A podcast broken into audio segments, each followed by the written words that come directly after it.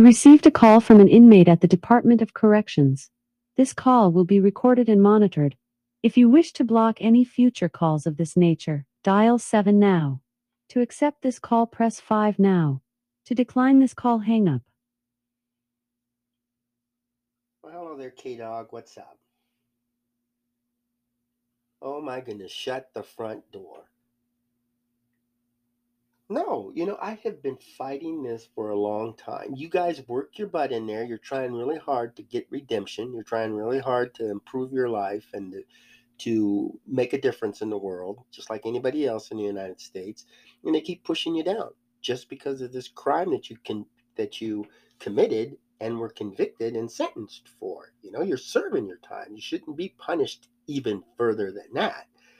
And now, with you going through, getting classes and taking courses and staying out of trouble, you would think it would pay off. You would think somebody would notice that and give you a little bit of recognition. It's about time I heard something positive about that. I know.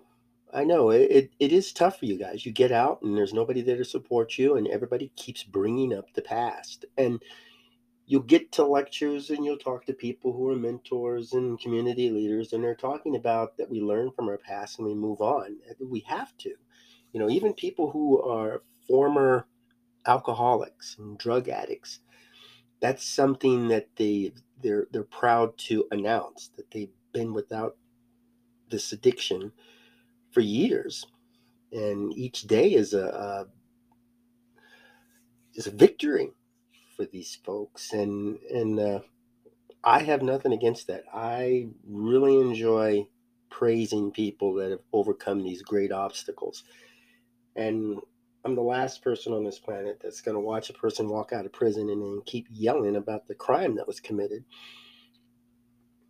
Right, yeah, there are people living next door and in our neighborhoods that are committing crimes. And these are the folks we need to watch out for. Those are the folks that we need to uh, get away from the community, and not the folks that's already locked up. It's like a bird in a cage is worth two in the bush or, or something. Yeah, I, I, I tell you, I yeah, that that's that's a sore spot for me. But there's a lot of things that the the prison system does but this is this is a step in the right direction. This is really good. And I know there's a lot of areas in the United States where they want to get funding to improve prisons or build more prisons. We should be working on ways to cut them back. I know they're talking about saving the environment, you know, electric vehicles and, and recycling and and uh, opening up more uh, farmland and uh, but why, why isn't investing in people something that folks want to do? To improve education improve health improve uh, mental wellness. Uh, the united states isn't big in violent crimes because we have more money and more weapons. We're we're big because there's a lot at stake in our lives. There's you know high cost of living, the uh, the stigma of uh, keeping up with the Joneses, and uh, just making ends meet. We have a fantastic medical system over here, and we should really be proud of that. But we're not promoting individual health you have 60 have a, seconds remaining. I'm glad we have a suicide hotline that people can call from anywhere and, and get some assistance. And, you know, that's, that's fantastic. But we really shouldn't need to get a lot of suicide calls. People should be able to cope with things, and we're just not working with that. But you guys have those tools, and, and I'm glad you're taking advantage of it. Hopefully, this is going to work out for you. So I'm I'm really happy, and and uh, I'm looking forward to you sharing that knowledge. You have 30 seconds remaining. Other people, especially your family, they really need to hear this. But uh, kudos to you for uh, completing those courses and staying out of trouble. And I look forward to our next conversation. I'm sure you'll have even better news. Good. Yes. You have a nice day too. And thanks for the call. Oh, my pleasure. Take care of yourself.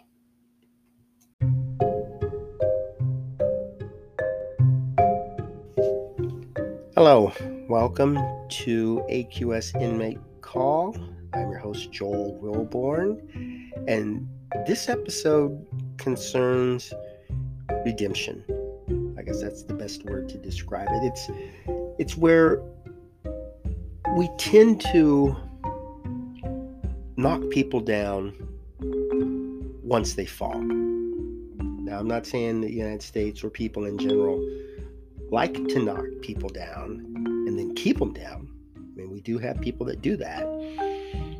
I'm just talking about those that are good people, have a good heart, good intentions, and you know they'll they'll go to to uh, court and testify against people that have broke the law or committed some kind of harm to the community, and they want the people to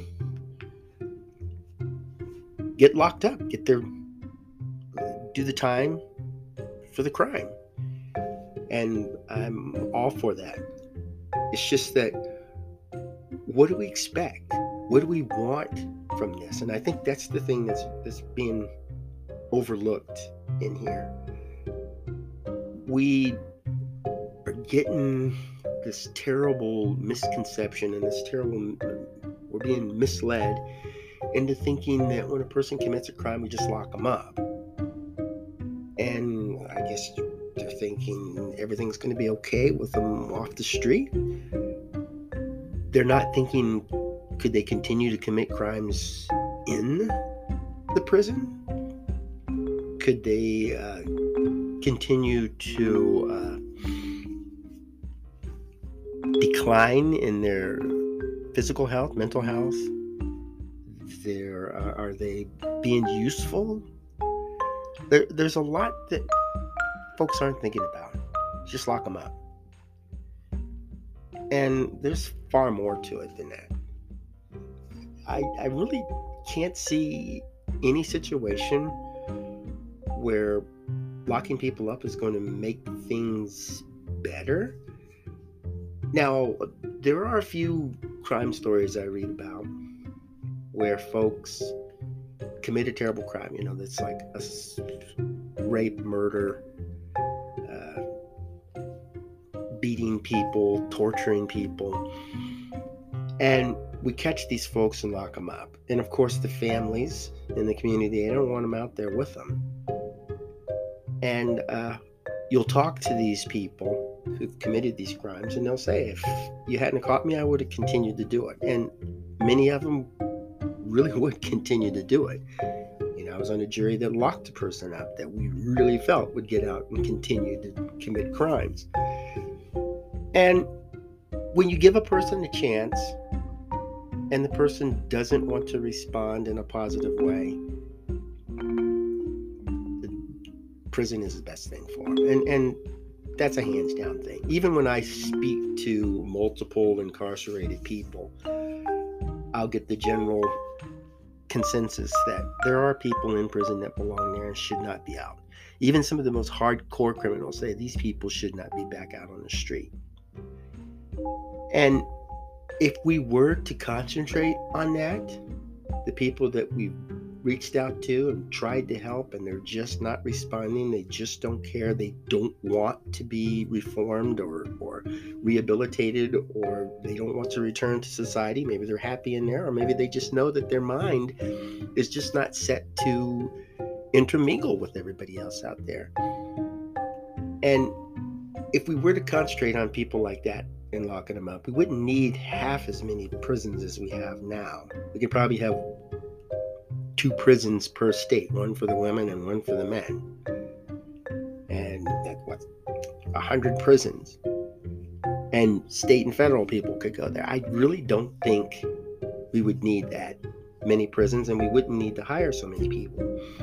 I received uh, a few calls from the prison here in, in this state, and their big concern is a sh- shortage of manpower.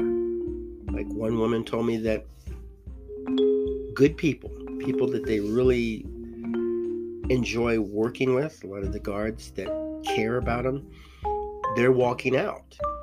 They're frustrated for pay, they're frustrated for conditions in the prison or their working conditions or their treatment. And they just decide, well, I guess I'll just go ahead and, and uh, hang up my hat and call it a day. And then they're paying or giving a, a greater pay to get people to go to the prison and be prison guards. And I know you can see a, uh, we're hiring for the uh, Department of Corrections quite often. And yeah, that's all fine and dandy, but you know, if you don't have that many prisons, you're not going to need that many staff members. And if you don't have that many prisoners, you're not going to need a lot of uh, prisons in the first place. So to me, it's like, duh. Why don't we reduce the prison population, which in turn will reduce staffing, reduce cost, and reduce crime? Why do we need to concentrate on building more? And then instead of fixing the problem, which is, you know, people, people are the problem, we tend to, to work on the tool. You know, I when I first got to this city, I was house hunting. And I went to this house. It had like green carpet and orange trim and brown walls. It was just an atrocious house. And the realtor said, you know, the, the guy, bless his heart, was colorblind and he built that house. Well, why would a colorblind person build a house? I'm sure there's some that can do it, but this guy was just terrible. It was it looked like a cartoon house. And I you know the, the, the structure itself was nice. It's just and you could easily work around the, the color coding and stuff on it. But if you're going to go out and you're going to sell houses and you want people to buy the houses from you, you're going to want to present a house that meets their needs. You're going to want to sit down with them and talk to them and say what kind of house you're looking for. And in this particular case, it was an inexpensive house in a nice neighborhood. So it had our expectations. It's just that we never mentioned that we wanted it color coded or we wanted, you know, marble floors or anything like that. And of course, the next time we went out looking, we had to be a little more specific. But you know, I can understand that. Eh, they could go to the the builder and say, you know, you're you're colorblind and you're building these houses. Maybe you should hire someone to just kind of back it up for you, let you know that these color schemes work or don't work. Or maybe you should just think about an early retirement. But going around and saying we're going to take away green carpets, orange paint. Eh, how, how, how, how is that going to fix the problem of ugly houses? The, it's not AR-15s that's killing people. It's not knives and guns. They, have never, you know, I, I'm going to say this with all confidence. A weapon has never killed anybody. A knife, a, a pistol, um, hands, feet, when they're used as weapons, these have never killed people. It's the people, the people who pick up weapons. We we have infants that pick up a gun. I, you know, I've been around many infants, and they love to explore. They love to touch and hold and, and, stick things in their mouths and move things around and pull things down because of curiosity. That's that's the human nature. That's what we do. We learn and then we're supposed to be scolded for it and taught the right thing to do. So by the time we become adults, all that's gone. But it's a process we go through. And what's happening out here is the people, when they're going through this process, we're not backing it up. We're not following up on it. We're not trying to uh, offer something that can help deter all this negative activity. And I would say if you were to get rid of all the people on the planet, you wouldn't have any more murders. And you know, you could have billions of knives sitting in a room, but there's nobody there to pick it up. Just like that old saying, you know, if a, tr- for, if a tree falls in the forest and there's nobody there to hear it, does it make a sound? You know, if a knife is in a safe and there's nobody there to pick it up, will it kill anybody? You know, how many people fear being killed by a knife? Uh, and you're not going to hear them bump in the night. You're not going to hear them uh, scooting across the floor. And I don't even think horror flicks have pistols that jump into cars and, and roll down the road or something. I don't know. There might be a movie out there like that. It's usually the people, you know, and you, you'll see characters with a ski mask on or carrying a, a chainsaw or somebody that's uh, got a mask across their face or hood on and wielding a sword. And I know when I did undercover work, I just looked atrocious, you know, because I had to look like a drug dealer, drug addict, and anything drug related. And some of the folks that love to stereotype people would see me and want to get out of the way. You know, the fact that I did carry a concealed weapon, and sometimes when I'm reaching for my wallet or whatever, that weapon would pop out, and people would, yeah, you know, just freak out. But it's not the weapon it's the fact that I'm carrying a weapon. And if I walk into a pawn shop and I see weapons behind the counter, I'm not going to shiver and shake and run out. And I've known women that were abused by somebody, and like one woman I knew, she was uh, abused by a man who had a mustache. And so she tended not to be attracted to men with mustaches and that's her that's her her, her personal demon and I, that's easier to understand and if she had been pistol whipped or threatened with a, a weapon and then she has this fear of guns that would be easy to understand too but locking the guns up and removing the guns from the streets isn't going to solve her issue. It isn't going to solve the issue of the people who like to use them. And I know watching one report, a person said that uh, weapons, firearms, I would say, is the leading cause of death among young people. Okay, so a gun will cause a young person to die. And so we have to get rid of it. You know, a gun is like COVID, kill people, and I really have a hard time accepting that. You know, he went on to say, well, we have more weapons here, so more likely they're going to be stolen, or people are going to uh, forget to lock them up, and children are going to get a hold of them. Eh, yeah. But is that what we need to be concentrating on? Shouldn't we slap the hand of the person who did not lock up the gun? Who did not go through proper training? Who did not. Uh, police themselves. You know, I, I would say in school, we can teach sex education and we should be able to teach um, self defense, how to properly handle a weapon, what to look for, especially in grade school. I know there was a, a, another story I saw where they, they put a gun in a room and it was it was a fake gun and there was no way of children can harm unless they, you know, threw it. So that a cell phone can be a weapon if you throw it.